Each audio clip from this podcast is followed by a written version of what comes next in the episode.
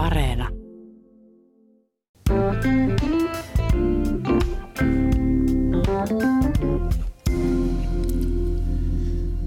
Kaikki ikääntyneet eivät ole aktiivisia Espanjan auringon alla rantahiekassa kirmaavia senioreita, eivätkä kaikki voi valita hoivakotiaan, vaikka tekisikin mieli piipahtaa kuntosalilla tai uimaaltaalla. Mutta yhä useampi ikääntynyt on jo niin varakas, että valintoja voi tehdä. Tänään puhumme ikääntyneiden asumisesta ja miten se on historian saatossa muuttunut. Vaivaistalojen vihanneskeitot ja piimä ovat vaihtuneet monella Torremoliinoksen tapaksiin ja sangriaan. Studiovieraana on Helsingin yliopiston sosiaalikerontologian emeritusprofessori Antti Karisto. Millainen kuva teillä oli työelämän jälkeisestä elämästä ja onko se ollut omalla kohdalla sellainen kuin aiemmin kuvittelitte? Siitä on nyt viitisen vuotta, kun me jäin eläkkeelle ja, ja tuolla yliopistolla on aina tapana pitää semmoinen jäähyväisluento eläkkeelle jäätäessä. Ja, ja, ja siinä omassani mä ihmettelin sitä, että miten vaikeaa yliopistolaisille on, on luopua työstä ja, ja, ja omaksua niin kuin joku eläkeläisen rooli. Ja, ja mä annoin sitten ikään kuin ymmärtää, että, että, että minähän kyllä osaan luopua ja, ja, ja lopettaa, että mä en jää sinne, sinne notkumaan. Mutta nyt kyllä huomaan, että en mä ole osannutkaan lopettaa, että, että vieläkin teen, teen työtä tai, tai ainakin työn tapasta. En, en kuitenkaan pyöri siellä yliopistolla, mutta miltei päivittäin mä köpittelen kirjastoon tai kahvilaan tietokoneen kanssa ja, ja teen jotakin. Et, ja, ja mitään niin ihkauutta mä en elämääni ole ehkä omaksunut. Tai, tai on sentään toi seniorijumppa. Talvisin sellainen, mä käyn eläkeläisten kuntojumpas monta kertaa viikossa ja kesäisin pyöräilen paljon ja, ja ainakin kaunokirjallisuuden lukemista mä oon lisännyt. Ää, mutta niin kuin aika lailla entisen kaltaisena elämä on jatkunut, että, että joitakin asioita, niihin satsaa vähän vähän enemmän ja, ja toisia taas teen niin kuin pienemmillä tehoilla. Niin, tokihan täytyy muistaa, että ikääntyminenkin on hyvin erilaista. Puhutaan kolmannesta iästä. Siis tämä kolmas ikä-termi tarkoittaa sitä, että työelämä on jo takana, mutta ne vanhuuden vaivat eivät ole vielä tulleet. Eli tämä kolmas ikä on omalle hyvinvoinnille omistettua aikaa voi tehdä mitä vaan, tai näin ainakin helposti voi kuvitella. Ja sitten se varsinainen vanhuus, jos se joutuu elämään enemmän tai vähemmän toisten armoilla, niin tulee sitten, sitten myöhemmin. Niin, emeritusprofessori Antti Karisto, tämä kolmas ikä, onko se nyt sitten todellakin täydellistä vapautta, jos vain rahat riittävät? No ei, ei varmaankaan täydellistä vapautta, mutta, mutta aika vapauspainotteinenhan se – kulttuurinen kuva tästä kolmannesta tiestä todellakin on. Ja ajatellaan, että esimerkiksi ajankäyttö on ihan, ihan omissa käsissä ja, ja, ja odotus todellakin on, että eläkkeellä voi sitten tehdä itse mielekkäänä pitämiä ja, ja uusiakin asioita, mutta, mutta kolmas ikä taitaa kuitenkin olla pikemminkin jonkinlainen toivekuva siitä todellisuudesta, että minkälaista eläkeelämän tulisi olla, tai, tai sitten se on niin tämmöinen normatiivinen kuva siitä, että millaista sen pitäisi olla, ei niinkään se kuvaus, kokonaiskuva todellisuudesta.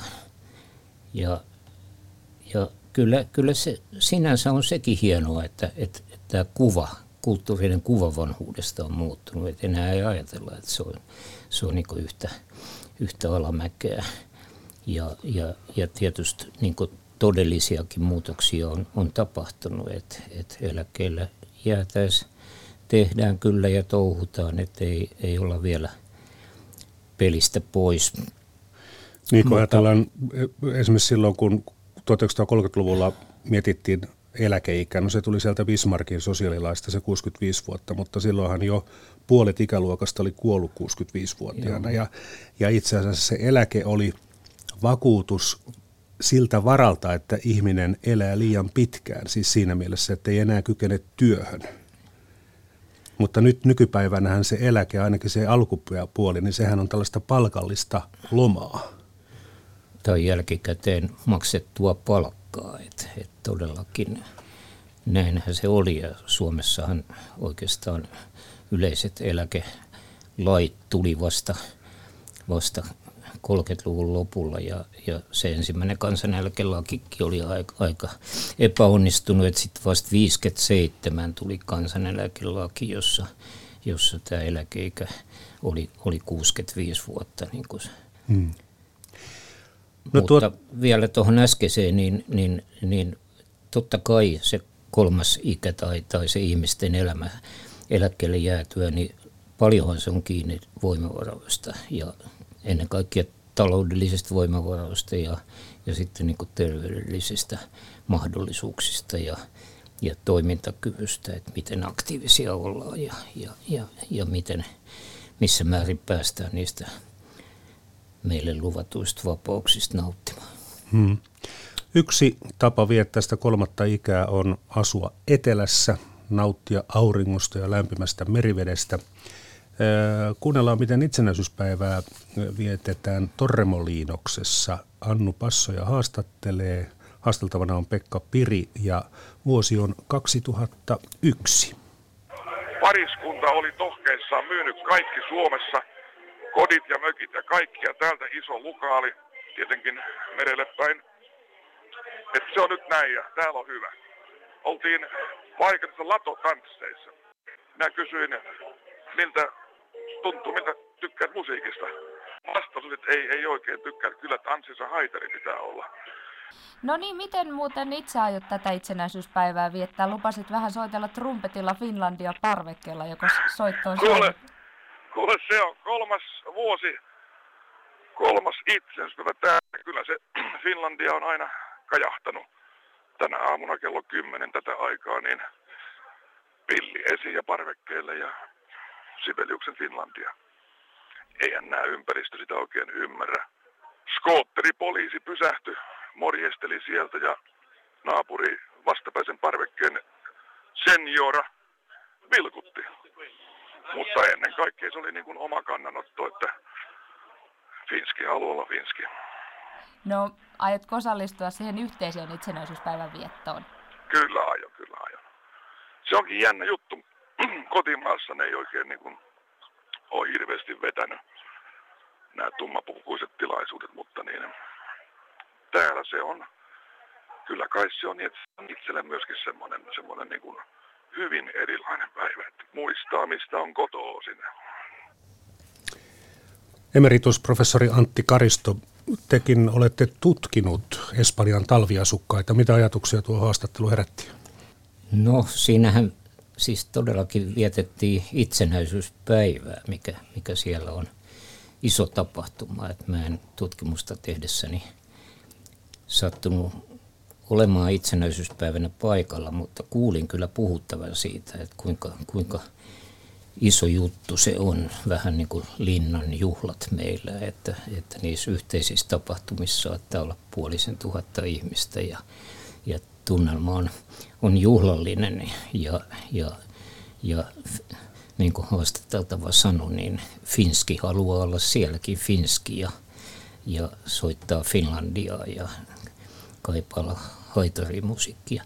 Tämä kaikki oli mulle oikeastaan vähän yllätys, koska tutkimaan lähtiessä niin mä ajattelin, että ne sinne menneet on, on semmoisia kosmopoliitteja tai, tai jotenkin hyvin kansainvälisesti suuntautuneita, että ei heille, heille se suomalaisuus siellä sillä tavalla merkitsee, että he toisivat sitä, sitä siellä esille, mutta, mutta kaikkea muuta, että, että, että mä huomasin, että suomalaisuus siellä jotenkin niin tiivistyy ja, ja, ja se näkyy sitten itsenäisyyspäivän vietossa. Ja, ja, ja näkyy se monilla tavoin sitten ihan tavallisessakin arjessa. Mm. Silloin kun tutkitte Espanjassa osuvien suomalaiseläkeläisten elämää, siis tuossa 1990-luvun lopulla ja 2000-luvun alussa, niin teitte havainnon, että suomalaiset eivät juuri ole tekemisissä espanjalaisten kanssa. Suomalaiset hoitavat asioita keskenään suomeksi ja heidän ruokakulttuurinsakin on hyvin suomalainen. Onko arviota, että onko tilanne edelleen sama? No en osaa oikeastaan siitä sanoa niin kuin muutoksista, mutta, mutta ei se silloinkaan ihan noin ollut. Että, että kyllä, kyllä espanjalainen elämänmeno heitä kovastikin kiinnosti ja, ja sen suhteeltiin uteliaita ja, ja siihen jotenkin peilattiin omia tottumuksia. Mutta se, miten lujasti espanjalaiseen kulttuuriin niin kuin kiinnityttiin tai, tai tunnettiin, niin siinä oli aivan valtavaa vaihtelua, että, että sellaiset monta kymmentä vuotta siellä asuneet oli opiskelleet kieleen ja, ja, ja ylpeilivätkin siitä espanjalaisen tapakulttuurin tuntemuksesta, mutta monille muille se yhteys oli jäänyt aika ohueksi ja, ja jotkut eli sellaisessa – Suomikuplassa, että, että esimerkiksi Suomen ajassa tai, tai tämmöisessä aikajärjestyksessä ja, ja, ja, ja suomalaisessa kielimaailmassa, mikä on mahdollista, koska siellä, siellä, siellä on, on kaikenlaisia tukikohtia, suomalaisyhdistyksiä ja, ja lääkäreitä ja muiden asioiden hoitajia ja, ja, ja suomalaisia ravintoloita. Ja jo ennen internetin aikaa, niin Espanjassa, kuten muuallakin maailmassa, pystyy kuuntelemaan Radio Finlandin kautta suomenkielisiä ja ruotsinkielisiä radio-ohjelmia Joo. ihan suorana. Joo, silloin televisio vasta teki niin tuloa, tai sitä ei, ei Suomen televisiota voinut siellä katsoa, mutta sitä ne kovasti odotti. Ja, ja siellä oli semmoinen paikallinenkin suomenkielinen niin radioasema, joka oli heille, heille hyvin tärkeä yksi semmoinen niin ajanmääritys. Se tuli loppuiltapäivällä, mutta, mutta niin kuin suomalaisittain elävät ihmiset, jotka meni ihmisten aikaa nukkumaan, niin aina sanoi, että ei, ei he enää tämän Tevan jälkeen. Se oli Teva Klaad-niminen toimittaja, joka piti sitä ohjelmaa, niin ei sen jälkeen enää kuulu lähteä kaupungille, vaikka, vaikka espanjalaisilla on vasta niin siestan jälkeen alkoi se työpäivän toinen puolikas. Mutta yritänkö nyt olla epätieteellinen kysymällä, että millaisia, millaiset ihmiset Espanjan aurinkorannolla asuvat, koska tosiaan ihmisiä on taatusti hyvin monenlaisia, kuten tässäkin tuli ilmi. Eli kannattaa varmaan niin kuin olla yrittämättäkään kuvailla sellaista niin kuin kokonaisuutta. Korkeintaan jonkun medianin tai keskiarvon ehkä saisi selville. Joo, toi toi, mä yritin kuvata sitä kokonaisuutta nimenomaan just tätä vaihtelua kuvaamalla, että et ehkä ne keskiarvot kai on niin kiinnostavia, koska ne on vaan, vaan keskiarvoja. Et, et kun tuossa oli puhe tuosta heidän ruokakulttuuristaan, niin, niin sekin oli niin kuin asia, jossa oli valtavan isoa vaihtelua. Et toiset oli hyvin uteliaita sen espanjalaisen ruoan suhteen ja, ja, ja aika asiantuntevia – ja he kielsivät kaukaa suomalaisravintolat ja, ja suhtautu kyynisesti niihin suomalaisten lihapulla riippuvuuteen. Mutta sitten toiset, toiset taas niin kuin su, turvautu siihen suomalaiseen sapuskaan. Ehkä sillä lailla, että he harvoin tunnustivat itse syövänsä suomalaisittain puhtaasti, mutta he koko ajan kertovat niin kuin toistensa riippuvuudesta mm-hmm. ja, ja, ja sille, sille naureskeli. Et enemmistö oli ehkä sellaisia sekasyöjiä, mutta aika yleistä oli sekin, että, että sinne muutettaessa niin roudataan jälkiunileipää ja juhlamokkaa ja jopa mämminmaltaita mukana. Että, että se suomalaisuus kulkee heidän mukanaan niin kuin matkalaukussa. Sitä varmaan intelligentit kautta historian pitäneet vähän sellaisena vähemmän arvostettavana asiana, että ulkomailla sitten mennään syömään suomalaisravintolaan lihapullia ja perunamuusia, mutta tämähän on vapaa maa, että saa sitä ihminen tehdä mitä haluaa. Myös Espanja on vapaa maa. Joo, mä olin joskus puhumassa seminaarissa tästä heidän syömisen tavoistaan. Kun mä olin sitä aika lailla tutkiskellut, hmm. niin siellä oli yksi professori kollega, joka kauhistui ja sanoi, että niiltä pitäisi ottaa passi pois. Espanja on suomalaisten erityissuosiossa. Johtuuko tämä siitä, että kolmatta ikää eläville se on tullut tutuksi jo aiempina vuosikymmeniä. Sieltä on mukavia muistoja nuoruuden ajalta. Että mitäs tämmöinen hypoteesi, että voiko käydä niin, että kukin sukupolvi sitten kerääntyy niihin paikkoihin, jotka olivat nuoruudessa elämyksellisiä? Joo, siis kyllä, kyllä Espanjan suosio niin eläkeläisten talviasumisen paikkana, niin se on, se on varmaan paljon perua siitä, että, että juuri Espanjasta tuli suomalaisten suosima matkailukohde silloin heti massamatkailun alettua joskus 60-luvulla.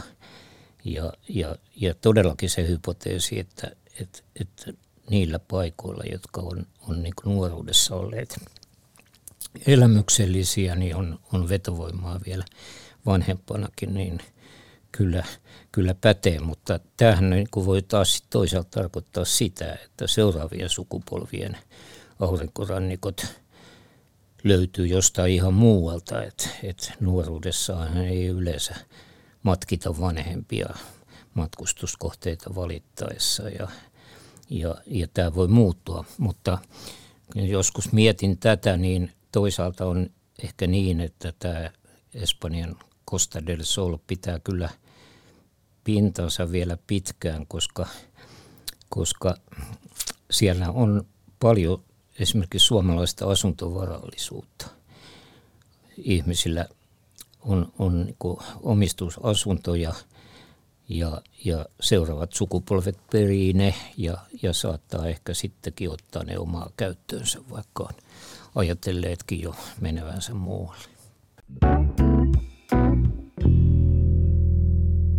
Emeritusprofessori Antti Karisto, Etelän aurinko tosiaankin houkuttaa. Espanjan aurinkorannikolla asuu talvisin noin 30 000 suomalaista. Vakituisesti asuvia on mielestäni aika vähän, noin viitisen tuhatta, tai no onhan sekin todella hurja määrä.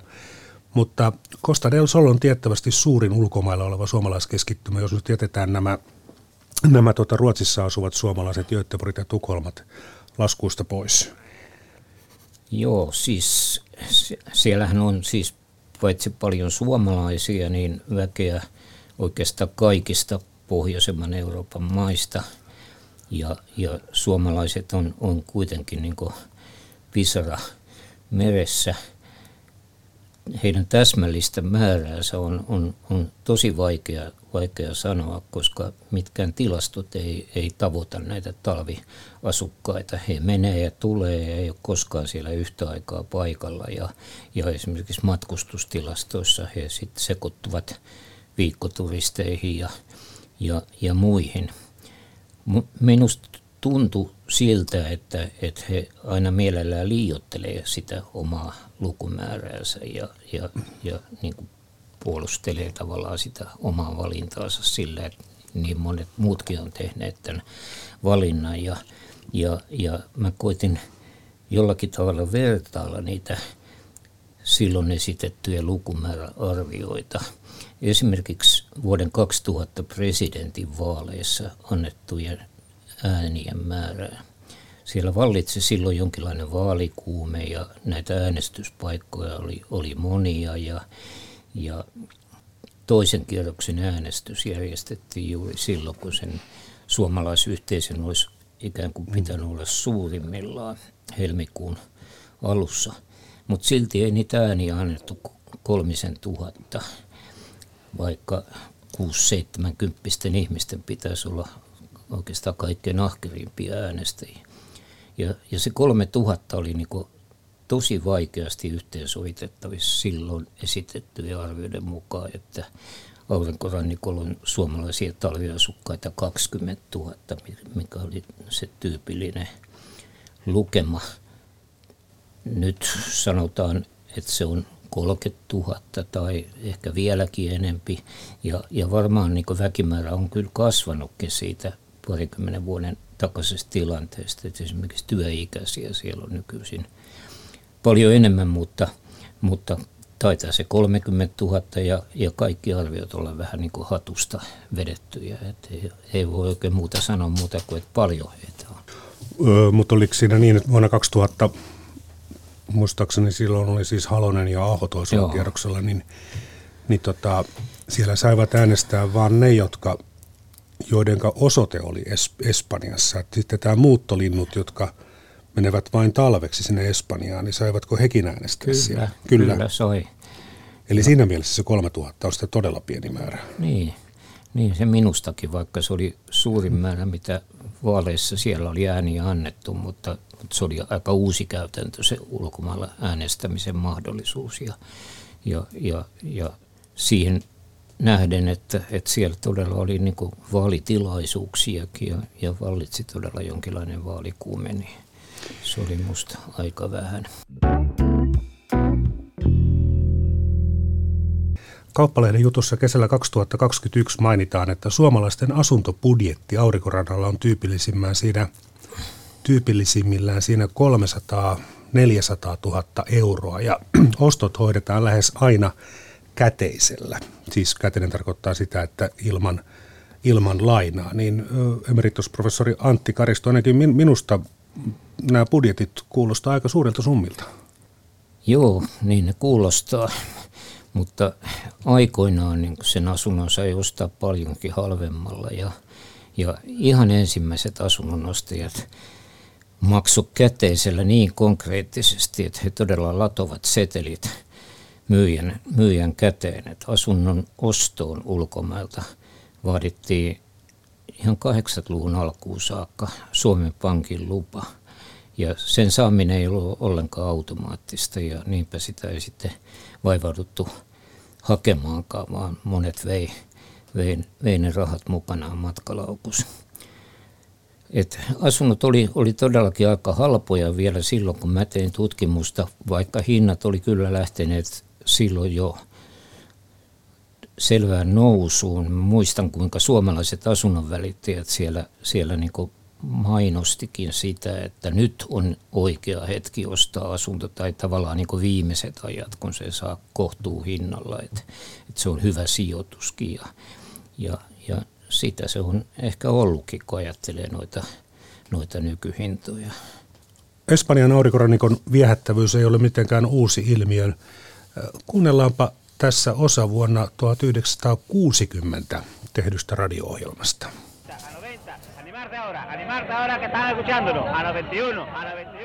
Tämä on Malagan sataman kalahuutokaupan äänekäs ja värikäs sävel. Un abrazo voy a dar que me está escuchando. A 142 paga, a 43, a 44. Tämä näytelmä alkaa aamulla kello kuuden maissa. Sadat suuret ja pienet kalastusalukset tuovat saaliinsa myytäväksi. Kauppa tapahtuu suurten varastosuojien ulkopuolella ja sitä on seuraamassa arviolta tuhat asianosaista, myyjiä ja ostajia. Pääosaa tässä näytelmässä esittävät meklarit, jotka koittavat kaikin mahdollisin keinoin herättää ostajien huomion puoleensa. Huutokaupassa meklari aloittaa tarjouksensa ylhäältä käsin. Jos halukkaita ostajia ei ilmaannu, hän alentaa hintaa siksi kunnes on päästy sille tasolle, että kauppa syntyy.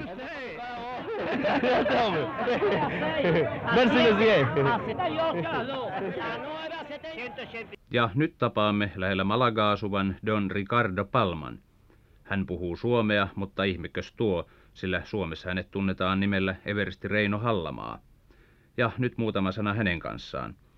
Ensiksikin, mikä merkitys kalastuksella on aurinkorannikon asukkaille? Ymmärtääkseni sillä on hyvin laaja taloudellinen merkitys sen vuoksi, että koko maa on pidettävä kalassa ja ennen kaikkea sen vuoksi, että maanviljelys on hyvin vähäistä tällä rannikolla, koska ilmanala aiheuttaa sen, että ei voida maanviljelystä samassa määrässä harjoittaa kuin mitä esimerkiksi meillä Suomessa tehdään. Ja täytyykin sanoa, että hyvin laajat piirit saavat siitä siis kalastuksesta leipänsä. Täällä on kalastajakyliä tälläkin rannikolla, jotka yksin omaan melkein sataprosenttisesti elävät kalastuksesta. Tässä Torremolinnon liepeillä on Kari Huolan kalastuskylä, jota nyt jo kylläkin alkavat nykyaikaiset hotellit piirittää. Sitten on useampia muitakin kyliä, kalas, puhta, puhtaasti kalastuskyliä, kuten Fuengirola, Estepona ja niin poispäin. Millaisia ajatuksia tämä herätti? No, ehkä, ehkä nostalgisia. Minullekin kerrottiin paljon juttuja näistä entisajoista, että kuinka kalakauppa siellä kävi ja kiertävät kalamyyjät mopoilla porhauteli siellä ympäriinsä ja, ja, ja, ja kuinka ne oli kalastuskyliä. Yksikään niistä kylistä ei, ei pitkiin aikoihin ollut tietenkään mikään kalastuskylä, vaan, vaan niin kuin näiden talviasukkaiden paikkoja. Toi tuossa äänessä ollut Ricardo Palma, eli, eli siis Reino Hallamaa, niin hänhän on aivan myyttinen hahmo sekä Suomen historiassa että, että Espanjan suomalaisyhteisöhistoriassa. Että hän oli sodan aikainen todellinen tiedusteluvelho, joka, joka jatkosodan päättyessä vei, vei ne radiotiedusteluaineistonsa Ruotsiin ja pelkäs oman turvallisuutensakin puolesta, Neuvostoliiton agentit on hänen kintereillään. Ja, ja päätyi sitten eräiden vaiheiden jälkeen Frankon Espanjaan ja, ja, ja integroitu sinne aika mainiosti, että ryhtyi Ricardo Palma nimisenä Neilikan viljelijäksi ja, ja sitten rakennuttajaksi, kun sinne alkoi valua näitä suomalaisia. Ja, ja häntä voisi kyllä kutsua niin kuin tämän aurinkorannikon suomalaisyhteisön jonkinlaiseksi kanta, kantaisäksi. Kuoli parikymmentä vuotta aikaisemmin, kun minä, minä siellä olin, mutta hänen leskensä silloin vielä eli ja, ja, ja kaikki hänen lapsensa – asuvat siellä. Mä haastattelinkin hänen vanhinta poikaansa Hannu Hallamaata, joka, joka oli syntynyt Tukholmassa päivä sen jälkeen, kun, kun Hallamaat pakeni Ruotsiin vene täynnä sitä radiotiedustelukamaa. Stella Polaris. Hallamahan teki sitten tosiaan lähti neuvostoliittolaisia karkuun ja työskenteli Ranskan tiedustelupalvelussa, mutta sitten Neuvostoliitto ilmoitti, että hei, siellä on joku tämmöinen kaveri, josta hekin ovat kiinnostuneita, niin sitten Ranskan tiedustelupalvelu ilmoitti, että nyt kannattaa vaihtaa maata ja lähteä Espanjaan. Joo, ja juttujen mukaan se oli ensimmäinen juna, joka ylitti Espanjan rajan, että Ranskan ja Espanjan raja oli aika suljettu vuoteen 1947 asti, mutta silloin, silloin he sitten muuttivat sinne Espanjaan. Suomesta maksetaan todella monelle eläkettä ulkomaille, mutta, mutta tätä tilastoa selittää se, että Ruotsissa asuu paljon sellaisia suomalaisia, jotka ennen muuttoa ovat kerryttäneet muutamia vuosia eläkettä Suomessa, joten, joten se tilasto antaa vähän, vähän, siis tilasto antaa täysin oikean kuvan, mutta ei kerro siitä, että kuinka moni niin kuin nimenomaan eläkeiässä on lähtenyt ulkomaille. Ulkomailla vakituisesti asuvia eläkeläisiä, jos jätetään nämä Ruotsissa asuvat suomalaiset, on, on melko vähän. Mutta näitä niin kutsuttuja muuttolintuja on todella paljon. Siis sellaisia eläkeläisiä, jotka menevät talveksi aurinkoon ja keväällä taas sitten takaisin Suomeen. Ja, ja heidän eläkkeensähän ei välttämättä ulkomaille edes makseta, koska tota, asuinpaikka ja juridinen osoite pysyy koko ajan Suomessa ja pal- eläke tulee suomalaiselle pankkitilille, mutta vietetään sitten pari, kolme, neljä kuukautta – siellä ulkomailla. Niin näillä muuttolinnuilla tosiaan, kun maksavat veronsakin Suomeen, niin heillä säilyy suomalainen sosiaaliturva. Espanjassa toki on EUn kautta sosiaaliturva, mutta esimerkiksi Turkissa tai USAssa ei. Kuunnellaan tähän ote ykkösaamusta vuodelta 2015. Suomiseuran seniorineuvoja Helena Palas vastaa kysymykseen, minne eläkeläiset muuttavat. Mutta sitä ennen Antti Karisto Joo, mä voisin vielä kommentoida tuota juontoa, että, että se sosiaaliturvakin saattaa kyllä selittää sitä Espanjan suosiota eläkeläisten asuinpaikkana. Et silloin kun mä tein tutkimustani ja, ja kirjoitin siitä sukeutunutta Satumaa nimistä kirjaa, niin silloin esimerkiksi espanjalaisen sairausvakuutuksen lääkekorvaukset oli niin kuin paljon avokätisempiä ja parempia kuin Suomessa. Ja monet heistä iloitsi siitä, että he saa tarvitsemansa lääkkeet täällä paljon halvemmalla tai, tai ihan ilmaiseksi. Ja, ja, ja silloin verotuskäytäntökin oli vielä sellainen, että jos oli saanut palkkansa yksityissektorilta, niin saattoi päästä tietyn edellytyksin Espanjassa verotettavaksi ja, ja se oli heille edullista, mutta sen jälkeen nämä muuttuneet säädökset on kyllä tehneet lopun tällaisesta verosuunnittelusta. Hmm. Portugali oli yhteen vaiheeseen hyvinkin suosittu matalan verotuksen takia, mutta se, verosopimus on, se vanha verosopimus on nyt päättynyt ja nyt Portugalissakin aikaansa viettävät eläkeläiset joutuvat maksaa veroja. Et tilanne on Kyllä. muuttunut. Mutta tosiaan Kuunnellaan ote ykkösaamusta vuodelta 2015. Suomiseuran seniorineuvoja Helena Palas vastaa kysymykseen, minne eläkeläiset muuttavat. No tietysti äh, Espanjahan on aina ollut semmoinen suosikkikohde, että koska siellä on valmis suomalaisyhteisö tavallaan aurinkorannikolla ja Costa Blancalla molemmilla ja, ja tietysti se aurinkoilmasto houkuttaa, että se, se on edelleen semmoinen suosittu kohde ja on, on koko ajan ollut, että Meillä on Suomi-seurassa jo 15 vuotta pidetty tämmöisiä eläkepäivissä ulkomaille infopäiviä ja kyllä se Espanja pysyy tietysti silloin 2000-luvun vaihteessa siinä oli oikein semmoinen puumi siinä Espanjan muuttamisessa, mutta se tietysti johtui vähän siitäkin, kun Suomi liittyi EUn jäseneksi ja sitten oikeus tämän sairasvakuutuksen niin kuin oike- sairausvakuutusoikeuden siirtymiseen niin tuli, niin tota, sekin tietysti tavallaan vaikutti siihen, että tehtiin pysyviä muuttoja. Kuinka paljon siellä on vakituisesti asuvia suomalaisia? No vähän alle 3000 vakituisesti asuvia. Että suurin osa tietenkin siellä on tämmöisiä muuttolintuja, jotka on sesonkiluontoisesti sen talven sitten. Että, mutta muuten ihan normaalisti Suomessa pysyvästi asuvia eläkeläisiä. Ja mä sanoisin, että ne kolme tärkeintä tekijää on tietysti tämä ilmasto ja terveydelliset syyt, mutta myös turvallisuus. Ja kolmas on tietysti hintataso ja näin, että mitä sillä eläkerahalla saa. Niin, emeritusprofessori Antti Karisto, puhuttiin tuossa aikaisemmin näistä rikkaista eläkeläisistä, jotka tietysti asuvat ja elävät miten haluavat, mutta tota, onko tarkempaa tietoa siitä, että kuinka hyvä mahdollisuus pienituloisemmalle ja köyhemmälle ihmiselle on se, että muuttaa Turkkiin tai vaikka Espanjan aurinkorannikolle, että samalla rahalla saa enemmän? Niin, kyllä, kyllä silloin tutkimusta tehdessä niin, niin – siellä usein niin kuin puhuttiin tästä hintatasosta ja, ja, ja, ja sitä liioteltiinkin kyllä, että, että semmoinen tavallinen juttu oli se, että kaupasta saa niin kuin saman ostoskorillisen puolella hinnalla suomalaisiin hintoihin verrattuna vaikka siihen latoisi vielä viinipulloja ja konjakkiakin päälle.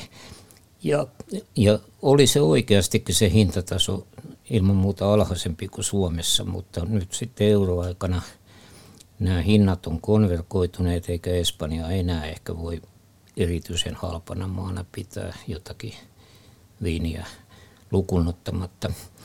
Mutta vuosi, vuosituhannen vaihteessa se vielä oli ja, ja, ja silloin siellä sinnitteli kyllä pienituloisiakin ihmisiä. Et ei, ei heistä ollut niiden asuntojen ostajiksi silloisillakaan hinnoilla – he asuivat aika vaatimattomasti jostakin löytyneestä vuokraluukussa tai, tai leirintäalueella. Mutta kyllä keskimäärin suomalaiset oli jo silloin aika varakasta väkeä. Mä en, mä en tosi heidän tulojaan tiedustellut, mutta, mutta kun mä vertaisin niin aurinkorannikon suomalaisten sosiaalista koostumusta samanikäiseen suomalaisiin, niin, niin mä havaitsin, että tämmöinen valkokaulusväki oli, oli siellä selvästi yliedustettuna, että paljon oli ilmeisen hyvä palkka siis toimihenkilöammateissa toimineita ja erittäin paljon entisiä yrittäjiä ja, ja koulutetumpaa väkeä kaupunkilaisia. On muunkinlaista uutta eläkeläisasumista kuin Espanjassa asuminen. Gerontologia-lehdessä oli muutamia vuosia sitten seminaariselostus ja siinä mainittiin, että Kööpenhaminaan kaupunki perusti kuusi uudenlaista hoivakotia. Artikkelin mukaan yksi on homoseksuaalille suunnattu sateenkaarikoti, toisen tarkoitus on olla etnisesti mahdollisimman monimuotoinen, kolmannessa eletään ulkoilmaelämää, neljännessä panostetaan ruokaan ja herkutteluun, viides on suunnattu urheiluihmisille ja kuudes on musiikkipainotteinen – Erikoishoivakodeissa pyritään eroon vanhoista mielikuvista. Niissä ei olla vain hoivattavina, niissä eletään omanlaista elämää samanhenkisten seurassa. Emeritusprofessori Antti Karisto, te kirjoititte tuon seminaariselostuksen. Eh, olisihan se mahtavaa asua italialaiseen ruokaan ja viineihin erikoistuneessa hoivakodissa ja kai viihtyvyyskin sitten paranisi, kun muut asukkaat olisivat samanhenkisiä onko tämä ihan hyvä ajatus tällainen erikoistuminen? No muistan kuinka siinä seminaarissa mä tavallaan innostuin näistä tanskalaisesimerkkeistä, jossa siis asukkaat todellakin niin valikoituu jonkinlaisen yhteisen elämäntyylin tai identiteetin, että ei pelkästään sen toimintakyvyttömyyden ja hoivan tarpeen perusteella. Ja, ja, ja mietinkin sitä, että miksi meillä ei niin Suomessa ole sellaista. Että onhan meillä tietysti tällaisia niin saman ammatin harjoittaneiden yhteistä eläkeläisasumista, jossa, jossa yhteinen nimittäjä on se entinen ammatti tai, tai mahdollisesti siihen kiinnittyvä jonkinlainen yhteinen orientaatio, mutta ne ei ole niin julkisesti rahoitettuja paikkoja. Hmm. Niin esimerkiksi Lieksaan perustettiin jo vuonna 1969 metsätyömiehille tarkoitettu hoivakoti. Tämmöinen esimerkki tästä, että ajatus ei ole ihan uusi. Ei, ei se ole, mutta ei ole kyllä Suomessakaan vieläkään niin näköpiirissä, että, että julkinen sektori ryhtyisi niin tuollaiseen.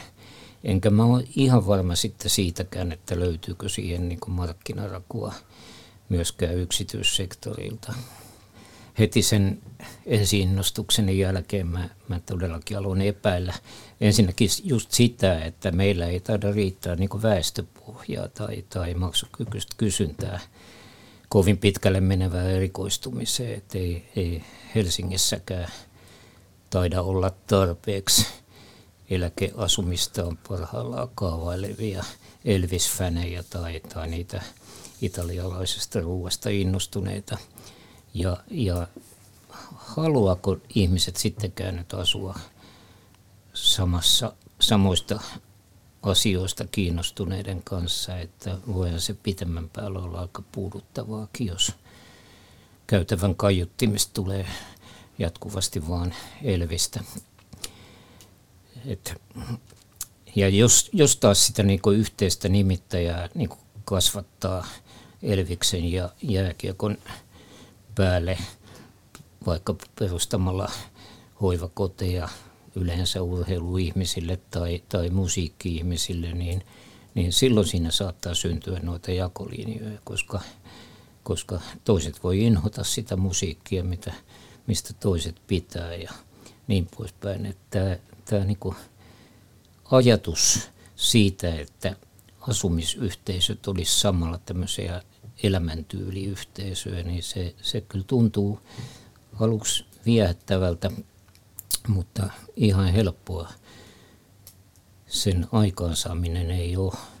Ja, ja kuitenkin toisaalta olen sitä mieltä, että vanhojen ihmisten asuminen pitäisi järjestää sillä tavalla, että, että ne yhteydet entiseen elämään ja entisiin yhteisöihin ja elämän, omaksuttu elämäntyyliin säilyy.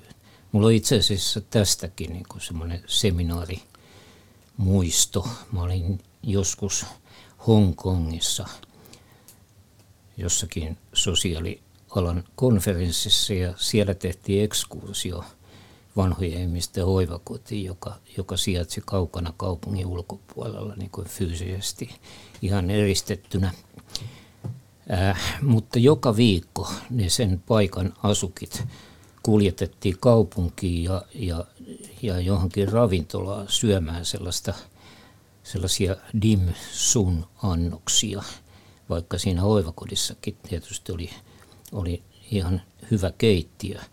Ja, ja, ja se dim sun on, on, on Hongkongin kiinalaisille todella tärkeä instituutio, että se on niin kuin muutakin kuin syömistä, että se on, se on yhdessäoloa ja yhteiselämää ja, ja tällainen niin kuin, sanoisiko arjen kulttuurin kunnioittaminen, niin se paljon ajattelemaan, että, että kyllähän suomalaisessakin yhteiskunnassa on tällaisia elämäntyylin kiintopisteitä tai, tai joitakin identiteettitekijöitä. Ja olis, olisikin niin mietittävä, että mitä on ne suomalaisen yhteiskunnan dimensunnit ja, ja miten taattaisi pääsy niihin vielä vanhanakin.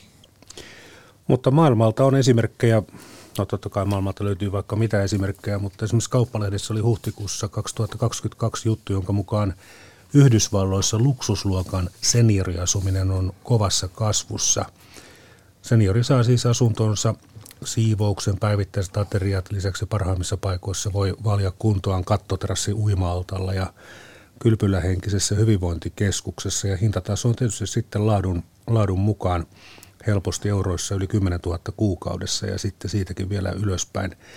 Mutta uutta on nyt sitten se Yhdysvalloissa, että amerikkalaiset eivät halua viettää vanhuudenpäiviä jossakin esikaupunkialueella, vaan vaan nyt vanhuusikään tulee sellaiset ihmiset, jotka ovat bilettäneet siellä 6-70-luvulla jo kaupungin keskustoissa ja, ja ovat tottuneet suurkaupungin sykkeeseen ja, ja vanhoinakin haluavat elää ihan kaupungissa, keskellä kaupunkia. Eli aina jokaisella sukupolvella taitaa olla ne omat mieltymykset. Eli me ei voida ajatella, että, että kaikki kaikki vanhat ihmiset nyt ja 20 vuoden kuluttua niin olisivat samanlaisia?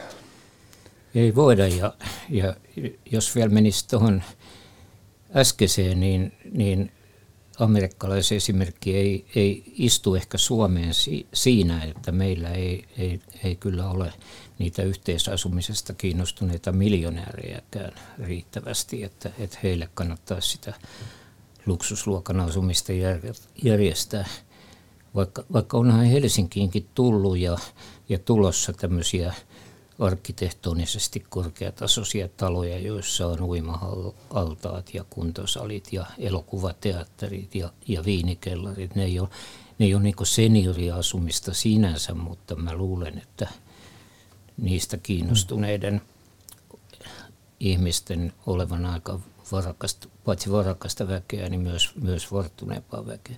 Mutta sitten taas se tässä amerikkalaisessa esimerkissä, että, että tuo keskusta kiinnostaa, niin kyllä se on niin kuin, alkaa olla ajankohtaista meilläkin.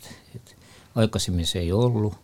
Kaupunkilaisetkin oli, oli maalta muuttaneita ja, ja heille oli pikemminkin tärkeää se, että saivat kaupungissakin asua metsän laidassa.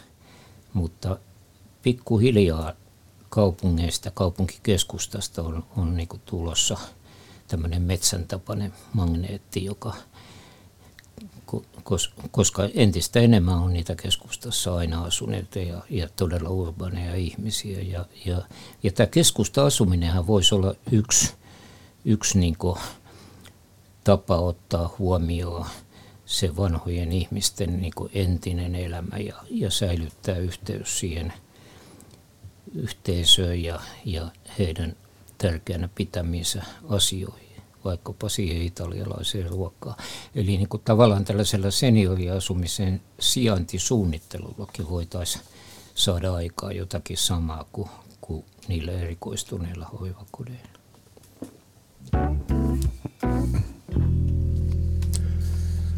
Vanhuuspolitiikka Suomessa oli 1800-luvulla vaivaishoitoa ja sitten itsenäisyyden aikana köyhäinhoitoja aina tuonne 50-luvun, 50-luvulle saakka.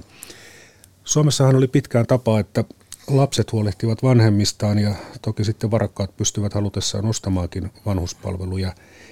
Ja ne köyhät vanhukset, joita lapset eivät jostakin syystä sitten auttaneet, olivat, olivat kyllä aika heikoilla aikoinaan vanhuksia myös huuto kaupattiin, että kuka suostui alemmalla hinnalla vanhuksen ottamaan vaivouksensa sai sitten rahat rahat ja, ja vanhuksen, vanhuksen. Ja se oli sellaista oman aikansa sosiaalitoimen yksityistämistä, joka oli voimassa vielä 1900-luvun alkuvuosikymmeninä.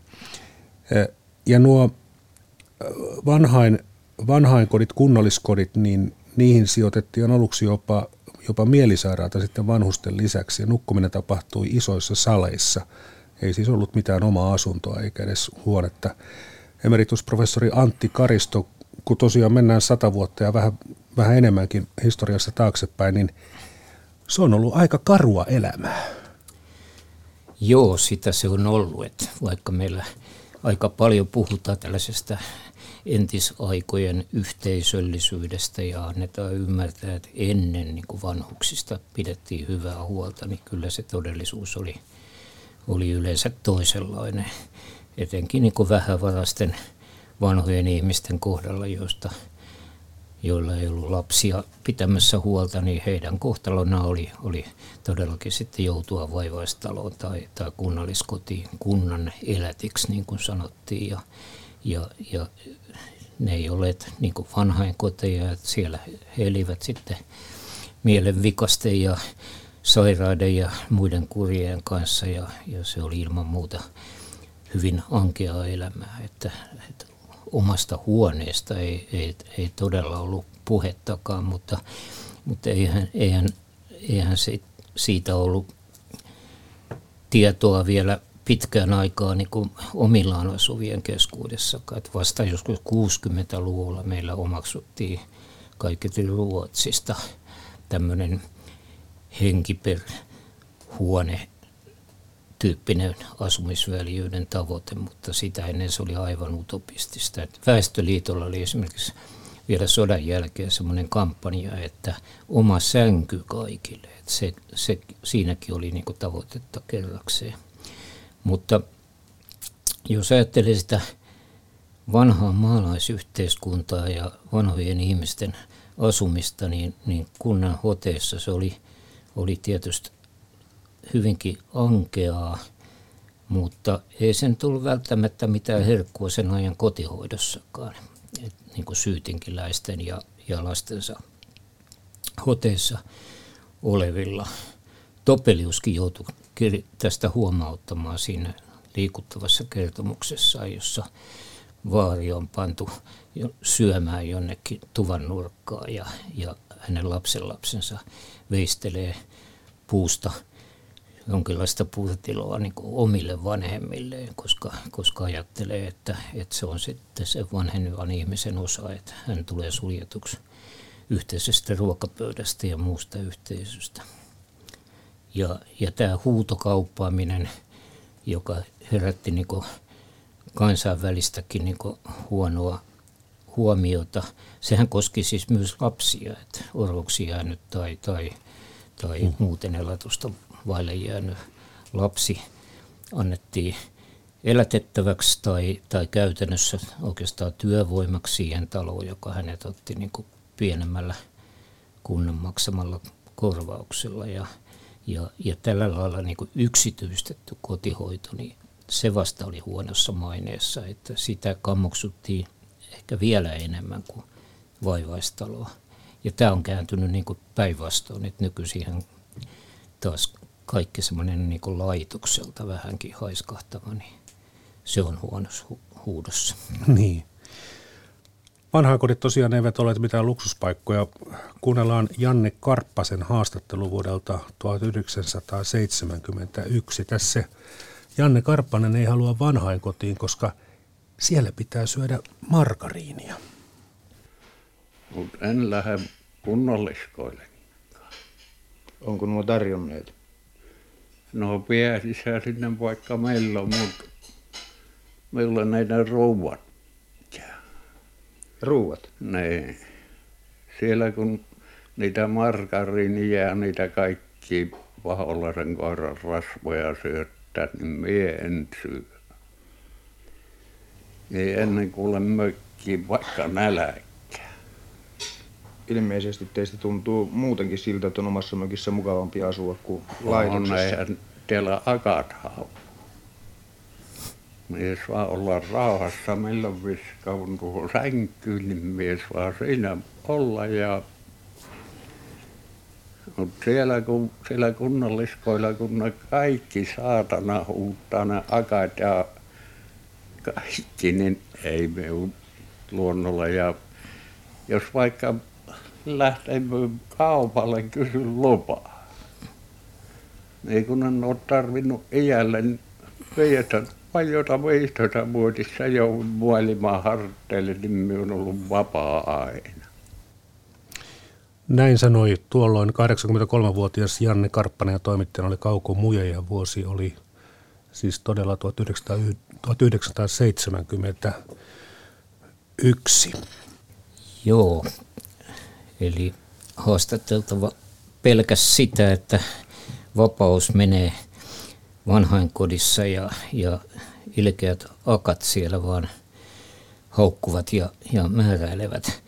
Tämä taitaa olla jonkinlainen muistijälki ehkä, ehkä niiltä ajoilta, jolloin kunnalliskodeissa ja vanhainkodeissa oli, oli todella kova kuri ja, ja naiset niitä usein johtivat. Et vielä toi vuoden 1922 köyhänhoitolakikin, joka oli olevinaan edistyksellinen, niin se mahdollisti esimerkiksi koppirangaistuksen ja, ja ruoan vähentämisen pariksi päiväksi sille, joka oli jotenkin niskuroinut tai, tai syyllistynyt sääntörikkomuksiin. Että ehkä tämän, tämän silloin jo aikuisen haastateltavan mieleen oli jäänyt nuoruudestaan niin jotakin tällaisia muistijälkiä. En mä usko, että kunnallisia vanhaan kotien meno 70-luvun alussa nyt oli enää sellaista, että, että, että siellä akat olisi häntä haukkuneet. Mutta sitten kun hän kavahti myös tätä vanhan kotiasumista sen vuoksi, että siellä joutuu syömään margariinia, niin se, se taitaa taas sitten kummuta 60-luvun näistä kissamargariini skandaaleista, että suomalaisille ei margariini vähän aikaa maistunut, kun sen valmistajat oli jääneet nalkkiin siitä, että he sulattivat niihin kevytlevitteisiinsä rasvaa kuolleista eläimistä. Ennen pantiin kissat multiin, nykyään pannaan suvikultiin. Suvikulta oli siis yksi margarinimerkki. Joo. Tosiaan tuossa haastattelun aikana siis Janne Karppanen oli jo 83-vuotias, eli syntynyt 1800-luvun puolella ja todennäköisesti hän nimenomaan, hänellä oli sellainen kuva vanhainkodeista, vaikka 70-luvun alussa, kun on tämä haastattelu tehty, niin tilanne on ollut täysin toinen. Joo, tämä kuva niin kuin tavallaan, vaikka nämä nimitykset on muuttuneet, mm. vaivaistalot muuttu kunnalliskodeeksi ja sitten vanhainkodeeksi ja, ja mitä ne nyt onkaan nimeltään te, ympärivuotisen tehostetun palveluasumisen niin. yksiköitä, kauhea, kauhea viranomaiskieltä, niin, niin tota, totta kai ne on niin todellisuudessakin muuttunut ja, ja edistystä on tapahtunut, mutta jotenkin se semmoinen niin historiallinen muisti tai, tai osittain niin vanha huono mainekin seuraa ja edelleen niin puhutaan siitä tai, tai vanhusten vanhainkotien aikana puhuttiin vaivaistaloista ja taidetaan vieläkin puhua, että, että minut ne pistävät vanha vaivaistaloon, kun, kun ei enää itsenäinen asuminen onnistu ja, ja aletaan kaavailemaan sitä paikkaa siellä hoivakodissa tai tehostetun palveluasumisen yksikössä. Tämä on Virtasen taloushistoria. Tänään vieraana oli Helsingin yliopiston sosiaalikerontologian emeritusprofessori Antti Karisto.